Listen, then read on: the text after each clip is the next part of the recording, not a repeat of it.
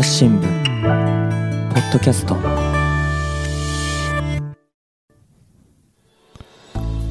朝日新聞の岸上渡です。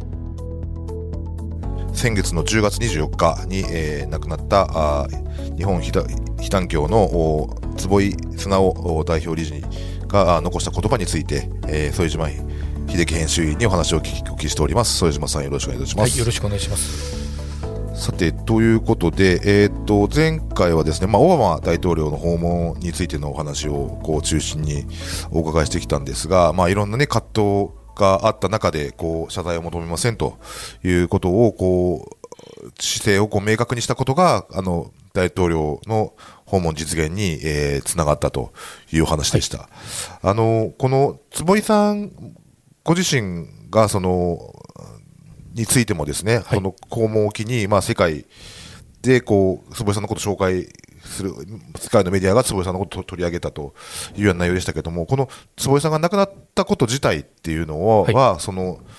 その世界のメディアにはどういうふうにしてこう報じられていたのでしょうか。そうですね、はい、あのまあ、この各超大国の、まあ、アメリカとロシアのメディアをちょっと見てみたんですけれども、アメリカの主要なですね、このニューヨークタイムズとか、はい、ワシントンポスト、それからまあロシアのですね、このノーボス通信、はい、まあ、このあたりをちょっと見てみたんですが、はい、あのーまあ、坪井さんがですね、うん、やはりこの被爆者の代表する一人であるというふうにまあ認識されていてですね、はい、であのオバマ大統領と握手した被爆者だということとか、うん、あるいはこのあのキノコ雲の下にいた生存者だというふうなこう受け止め方をされていたのが分かるんですね。はいはい、であのまあ、この記事の中からですね、まあ、坪井さんがあのこれまで、まあ、アメリカ、それからイギリス、はいはい、それからフランス、はい、まあ、ロシアといったこの、うんうん、まあ、いわゆるこの核保有国のですね、はい、まあ、主要メディアと会見していたことも、はい、まあ、この記事からちょっと浮か、うんうん、浮かび上がってくるんですね。はい、でえーまあ、この坪井さんが亡くなられたこのことを伝えるこの記事がですね、まあこのまあ、日本で言えばあの大きく報じられて、まあ、評伝付きのまあ雑報のような形で、はい、えー、伝えられたと思うんですけれども、はいはい、まあ、あの結構それに似たような形で、はい、えー、詳しく書かれていてですね、うんうん、はい、結構あの記事の中身に思いがこもっているような感じがしました。まあ、あのこの坪井さんの訃報を伝える記事がですね、まあ、この海外 の, の読者の方にですね、はい、まあ、改めてこの核兵器というものについてこう考える機会をですね、うん、はい、まあ、提供する機会にもなったんだなというふうなことを思いました。はいはい、なんか例とか挙げてもらったりとかもしますか。はい、まあ、例えばそのニューヨークタイムズはあのこういうふうに伝えています。はい、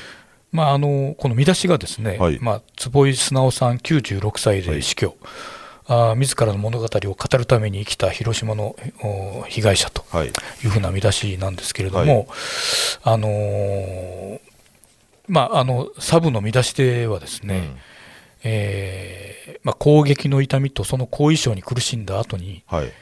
まあ、核兵器は廃絶、廃絶されなければならないというメッセージをも、うん、広げることに、まあ、彼は人生を捧げたというふうに書いています。はいはい、うんうん、でまあ、この記事の中でですね、はい、あのーまあ、特にちょっと目についたというのはですね、はい、まあ、やはりそのオバマ大統領とのこの、はい、絡みの部分でですね、はい、でまあ、オバマ大統領はまあ広島の演説でですね、核なき世界を目指す中でのモラル革命というのを呼びかけたんだけれども、えー、坪井さんもこの同じ主張をですね、はい、えー、することに人生を捧げたと、はい、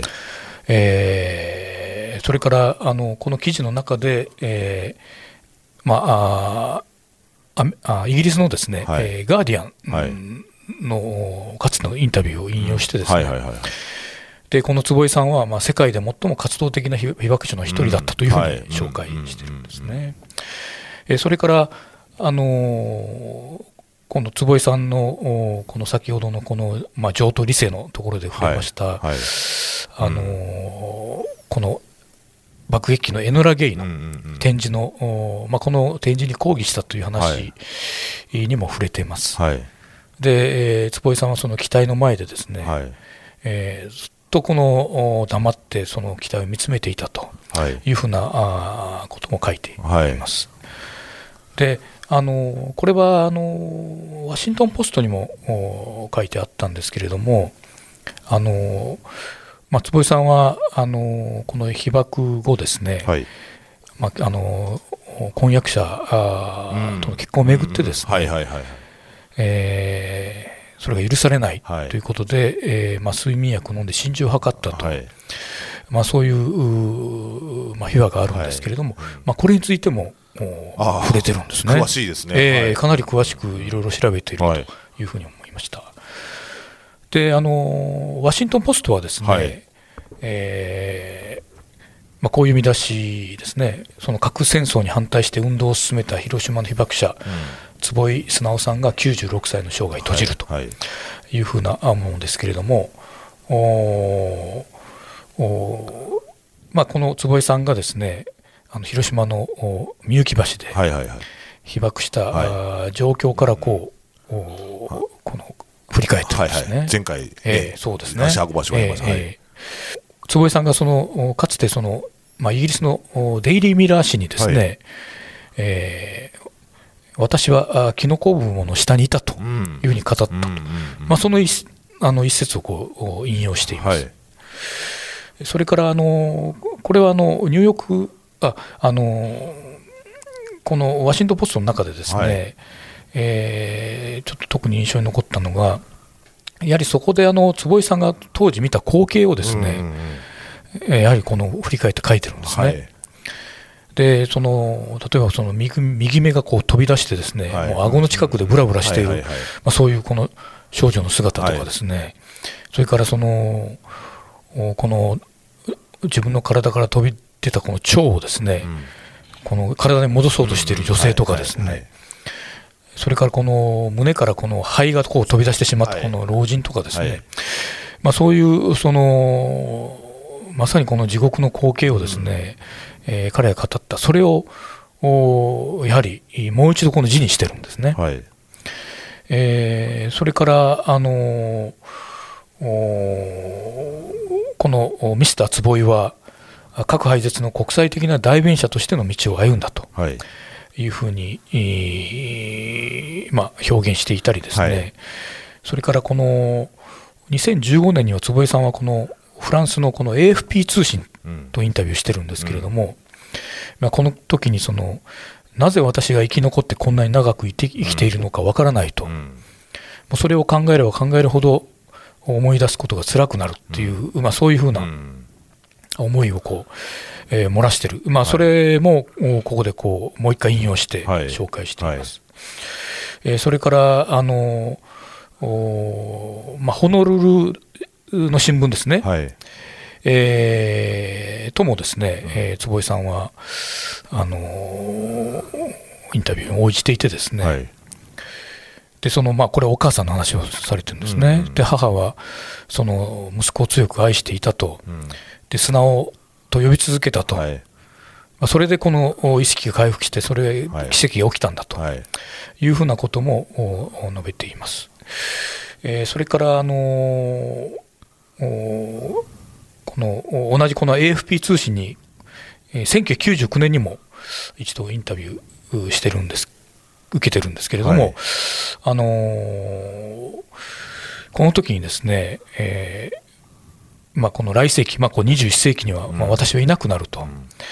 まあ、このおぞましい話を伝えてですね、世界が二度と同じことを繰り返さ、繰り返さないためのこのミッションをですね、若い世代に引き継ぐ必要があるというふうに、まあ、彼が語っている、まあ、この、まあ、今にも今もこの通用する一節だと思うんですけれども、はい、まあ、これをこの坪井さんの訃報記事の中でこう引用してるんですね、まあ、そういう意味では大きな意味があると思います。それからあのロシアのノーボシ通信の記事ではですね、はいはいはい、えーえーまあ、これはちょっと最初面白いなと思ったのは、この岸田文雄首相がですね、うん、坪井さんが亡くなられたことをツイッターで発信してるんですけど、はいはいはい、それを引用してるんですね、はいはいはい、それからあのまあ、やはりこの坪井さんのですね、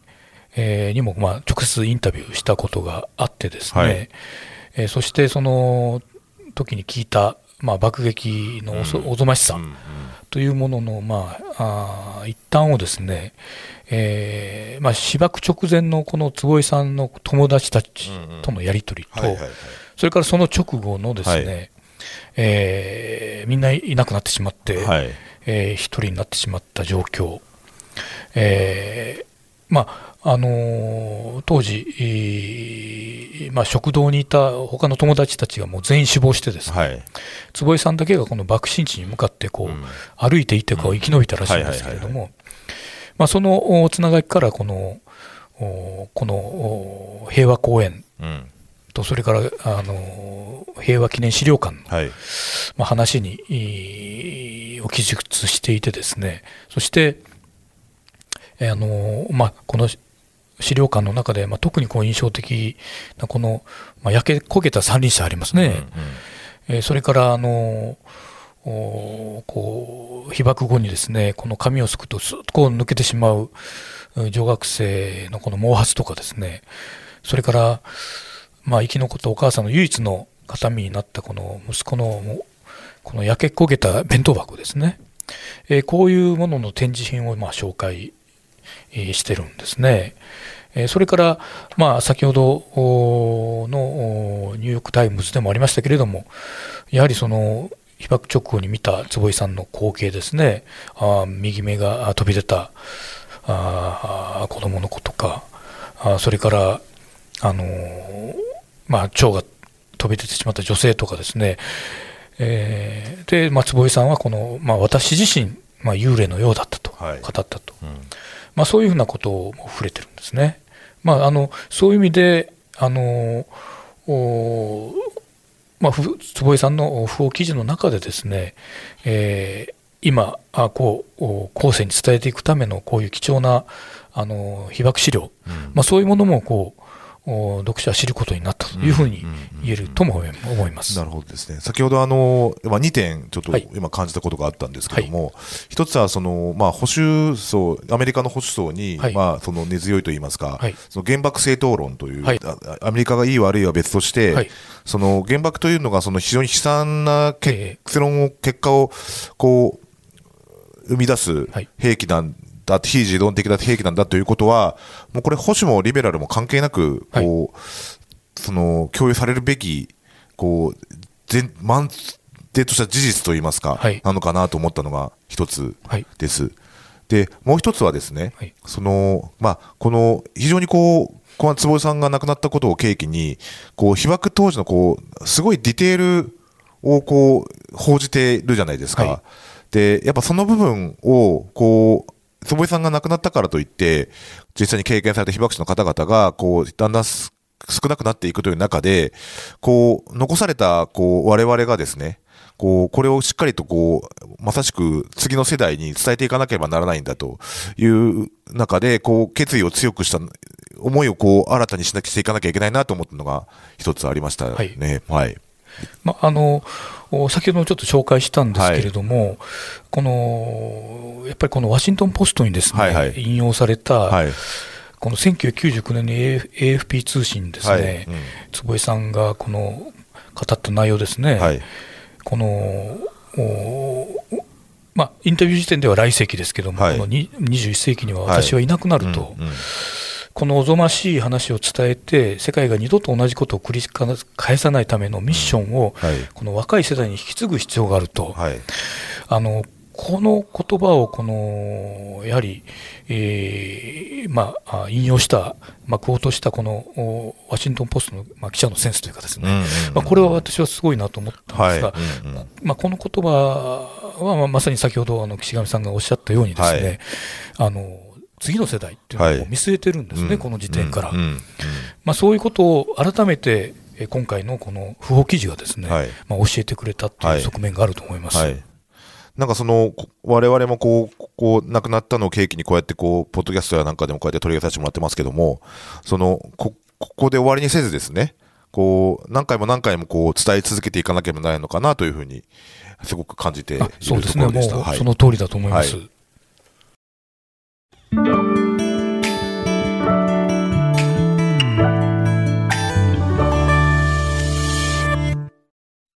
忙しい時でも大事なニュースはチェックしたい。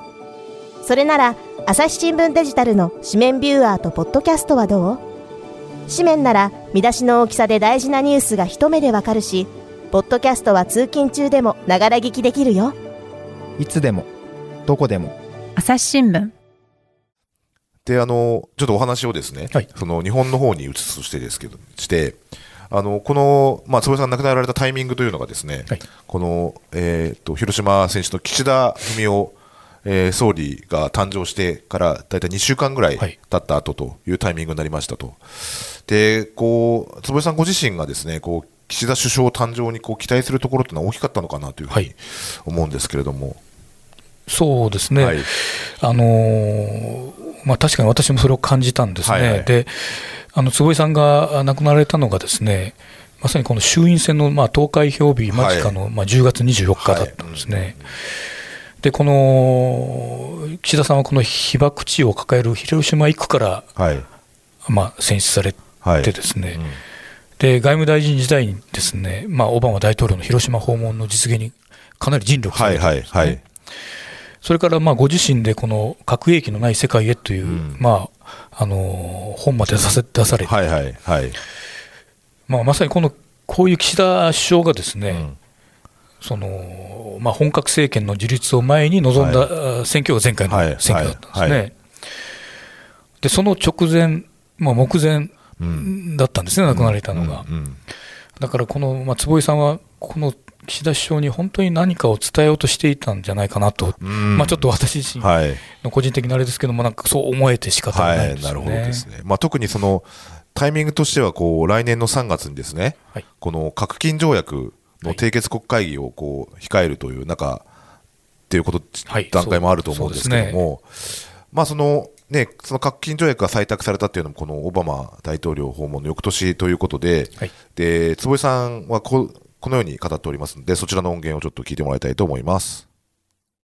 日米安保が、まあ、そんなものがあったりして政治的な動きがあるんでしょうけれどもね、私はアメリカがねどうであれ言うべきことは言える方だからだからあの日本が賛成すべきだとねえかあの核保有国傘の中におる人が反対するね。さんがつからな何をこう決めたね。核兵器廃絶の方向の話し合いを始めようじゃないかとね。今は国連憲章の中の エヌピーティー はねあれあのなんじゃないですかね。核兵器許しとんねからね。いつつは核兵器が持てない人は平和利用でやれとこうなってるわけだから、あの根本へ触れる問題なんです。私のやつだったら エヌピーティー もね開発して一切核兵器を持つことがないというんではないからね、そこに引っかかってやるんだろうから、そんなことをね や, やれる立場でね、日本は必ずあれだけの人間を死んでる。本当に我々がしたらあの人の人生がどうなったか保証することできるんでしょ。この人小さい幼稚園の子供死んでるんで、ね、その人の一生をどうするんで保証しようがないじゃない、ね、そういうような問題にどんどん持っていかねえか、ね、あの世界へは。そうすると少々アメリカさんあなたもつらいでしょうが私ら賛成ですよと話をし始めましょうと、このさんがつから始めるようからね。そうそうそうそう、その問題はそうです。だからそこが私が素人だからがそうはいかんのだと、あの政治的にはどうだったのか外交的にはどうだと言われるかもわからんが、純粋な私たちは私たら日本は賛成すべきだと思うね。はい、ということで強く、ね、こう賛成するべきだという話をしていて、で、まあ、よくその日本政府はその保有国と非保有国の架け橋になるんだというような言い方をしますけれども、それとなんかこうオブザーバーとしてでもですね、参加をするということとはまたちょっと話が別なんじゃないかと思ったりもするんですけども、こう日本政府がこう坪井さんのこの今の言葉をですね、どう受け止めるべきなのかなと思うんですけども。そうですね、はい、やはりこの坪井さんがここであのおっしゃりたかったことはですね、はい、やはりこの戦争被爆国である日本には、まあ、その核兵器廃絶の先頭に立つ使命があるということだ、はい、そうですよね、と思うんですよね、うん、まさしく。で、まあ、広島と長崎に原爆が投下されてからこのちょうどななじゅうにねんごのこのにせんじゅうななねんの夏ですけれども、はい、まあ、この核兵器をまあ人道的な側面からこう違法なもんだというふうに否定する核兵器禁止条約が国連で採択されるんですが、はい、まあ、ある意味この人類はななじゅうねん以上かかってやっとまあこの条約を手にしたとも言えると思うんですけれども、まあ、この年のまあノーベル平和賞を受賞することになるのがこの条約成立にまあ尽力したまあ核兵器廃絶国際キャンペーン、はい、まあ、いわゆる アイキャン というまあ団体だったんですが、まあ、そのこの事務局長をされているこのベアトリス・フィンさんという方がですね、このにせんじゅうななねんのくがつにですね、まあ、国連でのこの条約の署名式で、まあ、広島長崎の被爆者にこのように言及してんですね、まあ、あなた方が与えてくれた証言に、そしてその取り組みに、そして実条約実現のあらゆる貢献に感謝しますとあいうふうに言ってるんですね、はい、まあ、この条約のまあ原点にはですね、まあ、当然この悲劇を繰り返してはならないというまあ声をずっと上げ続けた被爆者たちがいたんですね、はいはい、でこのフィンさんがですね、えー、条約署名式でこう挨拶したときにですね、はい、まあ、きっとそのあの坪井さんらあその多くの被爆者のですね、うん、顔があ頭に浮かんでいたと思うんですよね、はい、まあ、この坪井さんはですね、えーまあ、被爆者は こ,、まあ、こういう条約という形で、まあ、草の根から一つの使命を果たしたと、はい、まあ、今度は政治の番だというふうに言ってるというふうに思えるんですね、はい、うん、なるほどですね、そうですよね、まさしくその政治のこう決断一つ、首相の決断一つだというお話はその、まあ、副島さんも以前ね、はい、そのお話しされてたように記憶してるんですけれども、えーそのまあね、世論が動けばというようなお話もあったかと思います。でおそらくまあ自民党内にはまだまだ慎重な声も多いんでしょうけれども、まあ、今回の選挙を通してこう、まあ、核兵器条約に前向きと言われている岸田首相を率いるですね、まあ、自民がある程度議席を維持できたという結果になりましたけれども、これは民意の後押しという見方っていうのはできないことはないのかなと思うんですけど、どうでしょう。そうですね、あの、まあ、この核兵器禁止条約に対するまあ各政党の各政党とかですね、はいはい、あるいは政治家のスタンスがですね、はい、まあ、実際、まあ、投票行動にまあどういうふうに反映されたかというのは、うん、まあ、選挙にいろんな要因がありますので、はいはいはい、えーまあ、その分析というのはこれから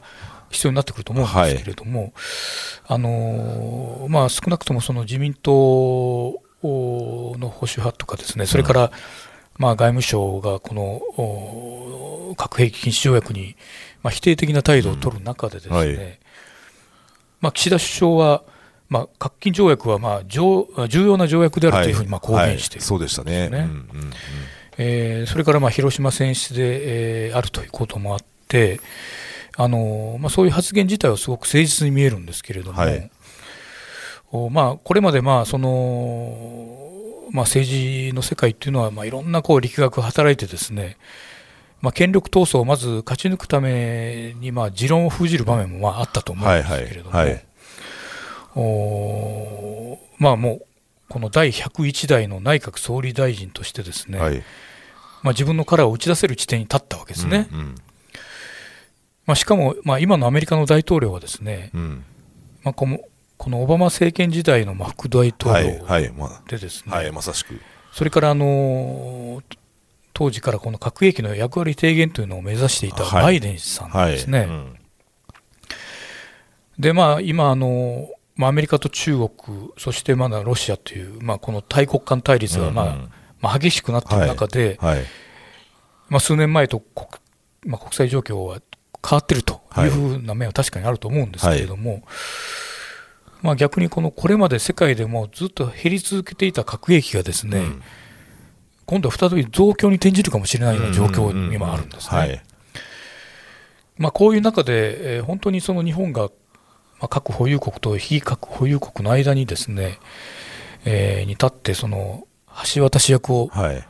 務めてですね、はい、そしてその核兵器の増大に歯止めをかけていく姿勢を見せることは本当に重要だと思うんですね。はいはい、まあ、その象徴的な、まあ、試金石となるのが多分あの岸田政権がですね、はい、この核禁条約の締約国会議にですねオブザーバー参加するかどうかということだと思うんですね。うんうん、はい、でまあ、この自民党と連立を組んでいるこの公明党はですね、はい、えこれまでずっとこの核兵器禁止条約をまあ推し進めてきた立場なんですね。はい、で今年しがつにですねあの、まあ、公明党の副代表で、まあ、今は、まあ、国交大臣の斉藤鉄夫衆議院議員に、はいまあ、インタビューする機会があったんですけれども、はい、この人も広島の選出の人ですよね。そうですね、今回の衆院選さんくで当選されましたけれども、はいはい、えーまあ、そのこの時ですねちょっと印象に残っているのが、うん、あの斉藤さんが言われたのがですね、えーまあ、オブザーバー参加についてですね、はいまあ、当時のこの、まあ、菅首相のですね、はい、壁をなんとか越えなければというふうにおっしゃってたのが、はい、印象に残ってるんですけど、ねはい、まさにこの首相の座に今あるのが岸田さんなんですね。そうですね、うんうんうん、でもうすでに日本のトップに立ってですね、はい、でアメリカもバイデン政権という、はいまあ、格好のまあお膳立て、はいえー、とも言えると思うんですけれども、はいはいまあ、その中でですねまあ、いろいろ日米安保あるいはその核の傘にあるという現状があってですね、はいはいはい、この条約の署名とか批准に、うんまあ、いきなり行くというのは難しいかもしれないですけれども、はいはいはいはい、このオブザーバー参加はやっぱり検討する余地あると思うんですね。はいうん、で逆にこのこういうお膳立てが揃った中でですね、うん、このオブザーバー参加さえ決断、決断できなかったら、うんはいもうちょっとあの絶望という声があるんじゃないかという気もするのとですね、はいはい、それからあのやはりその日本はまあ国際舞台でですねやはりこの橋渡し役を務めるとかですね、うんはい、それからあの国連ではその核兵器廃絶決議っていうのをこう提案したりしてですね、はいはいえー、一応その核廃絶の姿勢を見せてるんですけれども、はいうん、これ本気でやってんのかと日本はそういう本気度が疑われることにもなってしまうんじゃないかという気がするんですね、はいはいえー、ですから、まあ、当然日本の中にも、まあ、アメリカの中にも、うん、この条約に抵抗する勢力はあるんですけれども、はいまあ、岸田カラーを打ち出すのはここにあるのかなと私は、うん、思ってるんですがはい、はい、あのぜひともちょっと望みを捨てないで今見守りたいと思ってます。問題はこう行動力というか実現力が問われてくるところかなという感じはありますけどね。はいうんはい、それとあの最後にですねあの坪井さんがにせんじゅうよねんにあの中学生を相手に講演していたという音源をお伝えします。あのにせんじゅうろくねんのインタビューでもですね朝日新聞に対する期待の声なんかというのもいただいてますので、えー、そちらを最後にお聞きいただきたいと思います。はい、最後最後のチャンスです。私はね原爆のことをやってほしい。人の命をものすごく大事、これ以外でないところだから、ヨーロッパ人もアフリカ人もインド人もね、アジア人もアメリカ人もミクスキアメリカ人アメリカ人も人の命をね取るようなことは絶対許さないと思うんです。それは根本だから戦争だったね。私人を殺したらですねその人をもらうじゃないどうやってるのかよ、分かってた人間の知恵が入ってくる。それでしかもそこで出てくるんですよ。一発の現場で何日を待た死ぬ、しかもその影響が死ぬまで続くんだということは命をいつも狙い取る、そういう現場なんだったじゃないですか。テロもだね、私はねみんなと一緒になってやって平和を守り平和を勝ち取ろう、核兵器をなくそうって言うね、一朝一夕、勝者あったんだからな、これはしませんよ。それは格好の承知。しかし、少しでも広がっていけばいいんでね、私は皆さんにも話してる、ね、実技術を持ってやるんですよ。そのガンガンささに心臓の上で進むにしゅうかんにいっかい点滴やる、何十年でそうせねえ切られるんだから、そういう諦めるということをやるんですよ。大事なんですね。最後の一言で言えば、目は決していられないし、ギブアップ、もうダメですやりませんよ。レバーです。レバーにとって皆さんも頑張ってください。お聞きいただきました。ありがとう。終わります。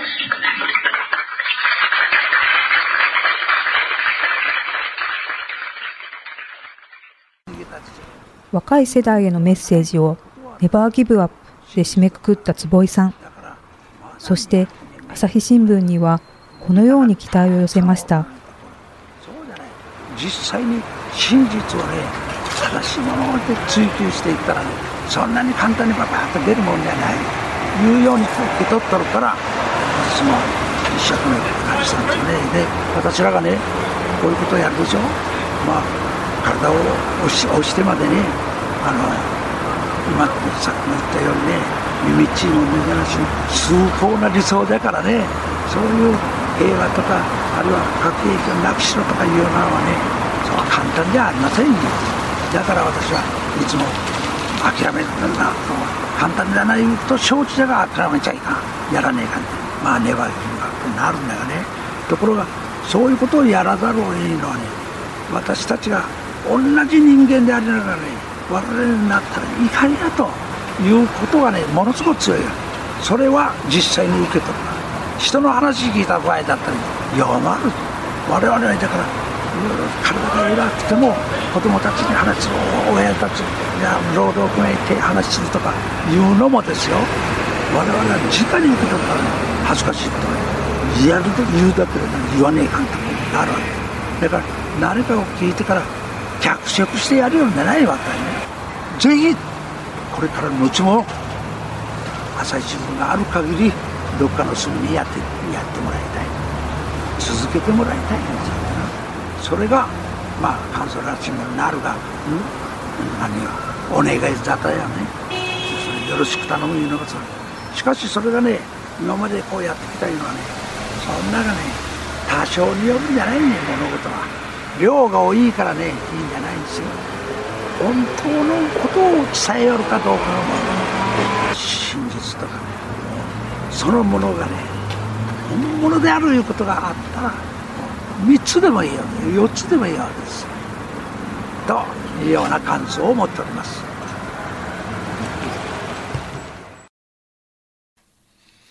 はい。というわけで、まあ、前段の方はですね、この中学生を相手に送ったメッセージということなんですけれども、これ、我々こう、残された日本人全体にとってね、すごく響いて聞こえる言葉だなと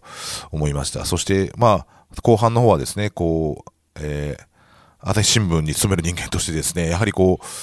名指しされた方としては、こう、やはり、こう、坪井さんの思いをですね、こう、受け止めざるを得ないと、改めてこう、身が引き締まる思いだなと思って聞いていましたけども。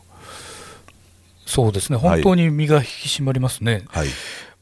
本当これほどまあ勇気づけられる言葉もないですね、うん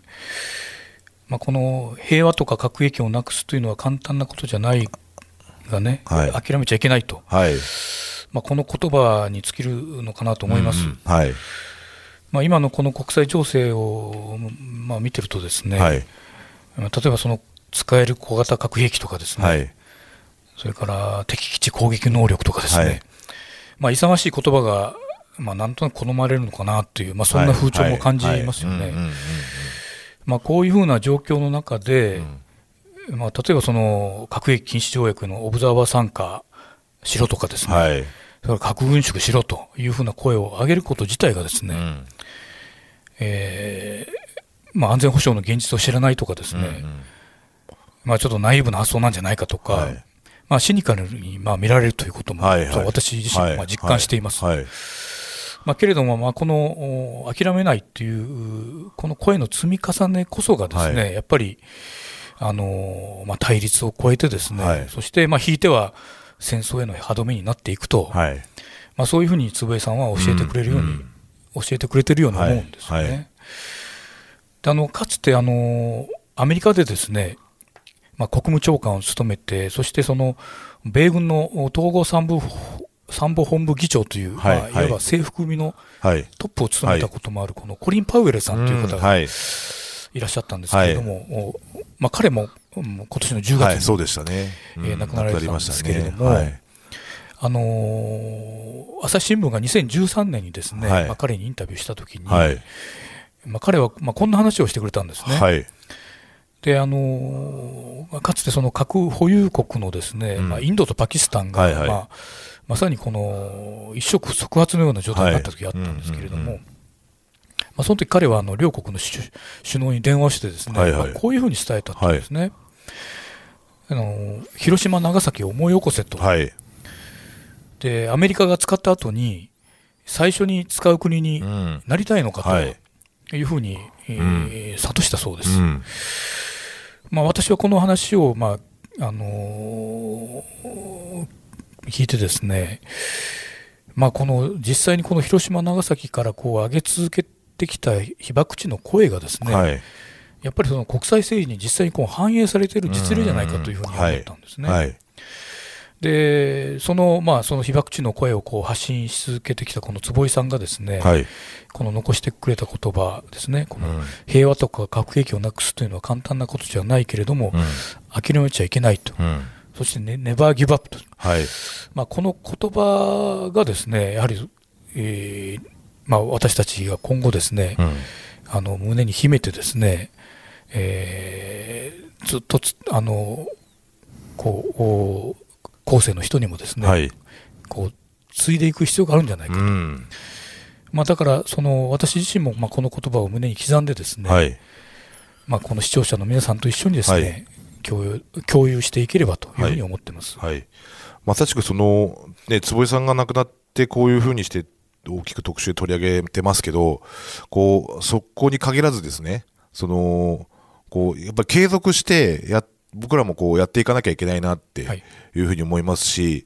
それはやっぱこう坪井さんが亡くなったことを受けて、それに対してこう改めて使命感を強くしたという思うようなこう企画だったなと思って、今回先月亡くなられた坪井直さんの発言葉について、えー、副島秀樹編集員にお伺いしました。副島さん、ありがとうございました。 あ, ありがとうございました。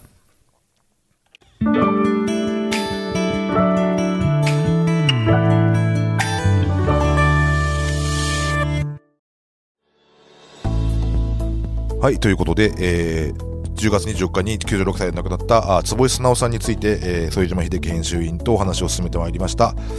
えー、っと今回そのポッドキャストで、えー、取り上げたあ坪井さんのこう企画なんですけれども、えー、朝日新聞デジタルの方ではあ、